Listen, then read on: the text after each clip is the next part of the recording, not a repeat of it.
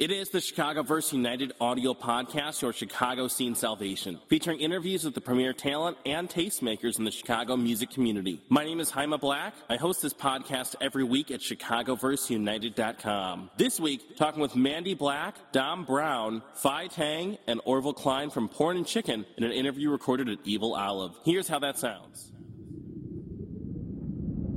Haima Black here at Evil Olive the day after Spring Awakening, and I am here with the entire crew from Porn and Chicken. How is everybody doing tonight? um, we're doing, we're, we're recovering, but good. yeah, we're ready. We're ready for the next. Yeah. We're ready for the next party. ready to start this over. Yeah. I'm doing well. Thanks for asking. yes, I'm glad I was able to catch you guys tonight, like right after the uh, after the events of the festival and everything.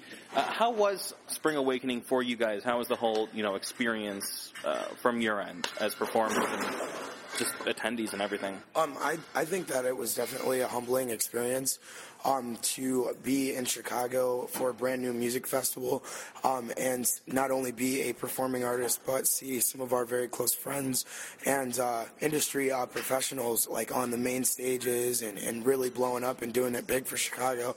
Um, I just thought it was a really awesome festival and a really great experience. Was this the first festival that you guys have done, or have you done other festivals in or out of Chicago before? As a collective, yeah. Um, obviously, two of ours. We've had features with Dom and Orville previously. we, did Wicker Park Fest. we did Wicker Park Fest last summer. We actually we, we killed it at Wicker Park Fest last summer. In case you've forgotten, Fei, it was actually pretty amazing. It was, it was that was a really rad experience. I had a five foot CO2 tank fucking plastered to me because it was too cold and I forgot about the wrapping it up. But yes, that it, that was the first one. Um, yes. Now, you know, you guys are doing the flagship party here at Evil Olive. You're doing it tonight. You've been doing it for a while. Porn and chicken. How long have you guys been doing this? First off, I know it's been a couple years now. It's been roughly about two and a half years since we started Porn and Chicken at Risque. Um, it's been uh, just over. Well, I think we're actually just going on just shy of two. We're going on two years here at uh, the Evil Olive. Yeah, I think yeah. So two and a half years in the running. I mean, it's pretty crazy. It doesn't feel like two, two and a half years. It feels like you guys have been doing this for longer. It feels like this party has existed. It doesn't feel like a new thing, right? I mean, does it feel that way to you, or does it still kind of feel like you know a relatively newer kind of operation? So funny, it's like funny that you asked if it feels new. It feels new every single fucking Monday. like every single Monday, it's a brand new experience. Like these kids come out and it's a different party every week, you know, and like that's why we really like keeping up with the themes because it kind of uh, encourages people to be different when they come out on uh, on every Monday. And, and it, not every Monday. And know that not every Monday is going to be the same. Right. Like every Monday is going to be different from the last. God, we've done right. we've done 180 plus Mondays in a row now. Jeez. Yeah, and it's like it seems like I'm walking into this building throwing my first Monday every single Monday. I asked this to the Bayside guys at um, Spring Awakening and I'm going to ask you guys, you know, how, what do you attribute the longevity of this party to? Because just like I told them, it's very hard to keep a party going in this city. A lot of people think that they can be promoters, think they can be DJs, think they can have a party. Kind of goes like three or four weeks and then it's never heard from again. Mm-hmm. Why do you think the Porn and Chicken has lasted this long? I think we have a really strong team here. It's just like we all work together and have kind of we all have strengths and weaknesses, and where one of us slacks off, someone else kind of picks up, and we all have are good or and have different backgrounds and different draws and stuff like that. So it's a really kind of a collaborative effort between everyone involved every single week. It's not just any one of us or us four. It's like all the all our guest DJs that we bring in, all our bartenders, barbacks, go-go dancers, ammo, our random performances. It's all this that kind of comes together to that makes it work, I think. And like we mentioned before, it was just every week is a different party, it's a different theme, and much of the connection is really attributed to each and every one of us really connecting to these kids at a personal level too, trying to bring the party to the common person to allow them to kind of be themselves, express themselves, and have a great time just like we do every Monday. I I'd say in terms of like longevity, I we don't see an end near to this party. Um, the way we structure our party is a lot different than a lot of others. We don't put a face to our party; we put a brand to our party, and the lifetime of a brand could be forever. And that's that's what we created our party to be, you know. And and people identify with that brand, and just so long as that brand continues to deliver the product that they promise, it'll forever be around. And that's how we kind of that's how we look at our party. Now, you know, you guys have mentioned the themes, and I know the themes are a big part of Porn and Chicken every week, there's a kind of a different, really outrageous, very engaging theme that really involves the attendees and everybody who's coming. Are there ever weeks where you guys are sitting around and you're like, "What the fuck is the theme going to be this week?" Or do you have a list of like 30 that are always on reserve? I, in the beginning, came up with, with a lot of them, most of them, and I'd had lists and lists and lists, but eventually those lists ran out.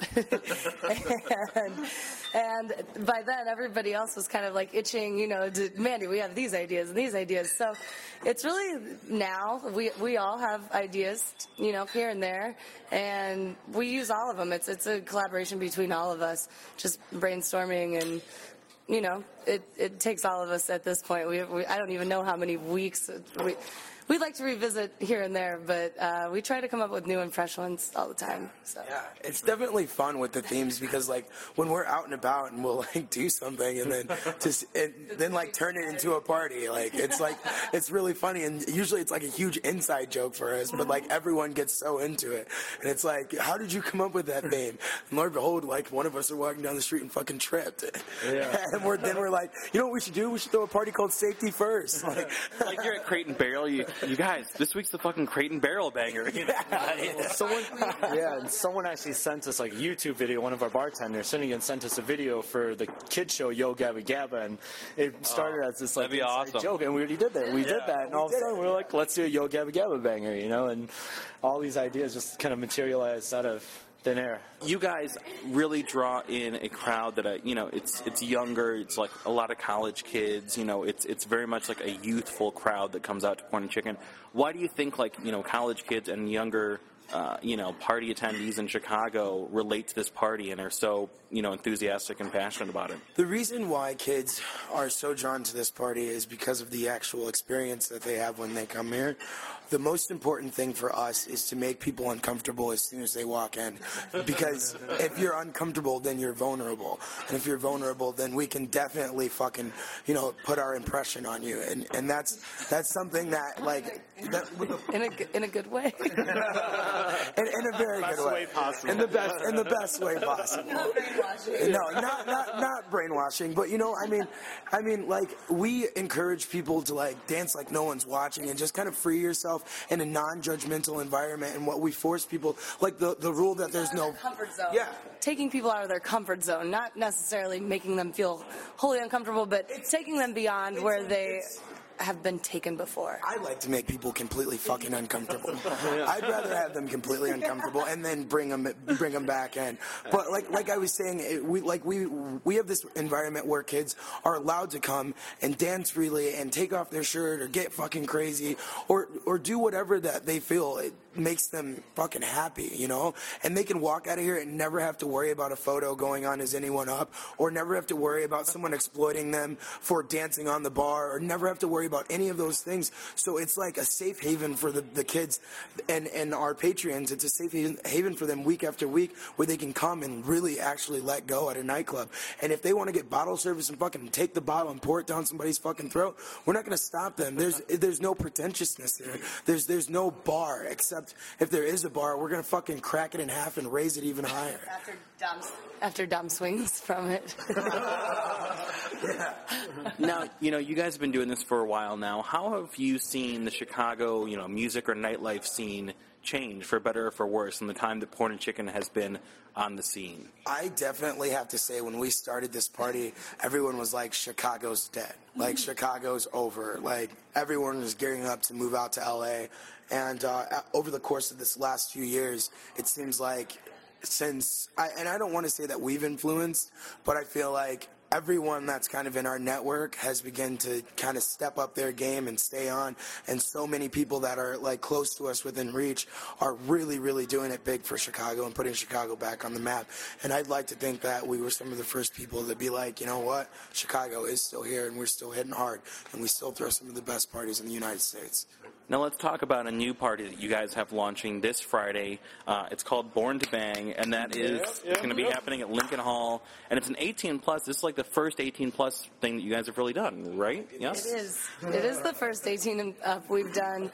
Uh, we've been wanting to for a while. I I feel like we know that. I mean, there are a bunch of kids that are wanting to come to Porn and Chicken. They've heard about Porn and Chicken. They they want to come.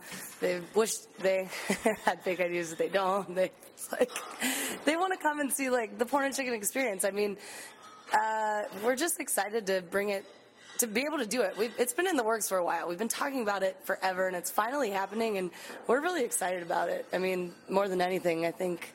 Yeah, we feel there's a huge demand for it, and Yeah. just like it's it just gives it gives the kids a chance to come out legally and experience what we do here on Monday. You know, like we're Right. it's just like we.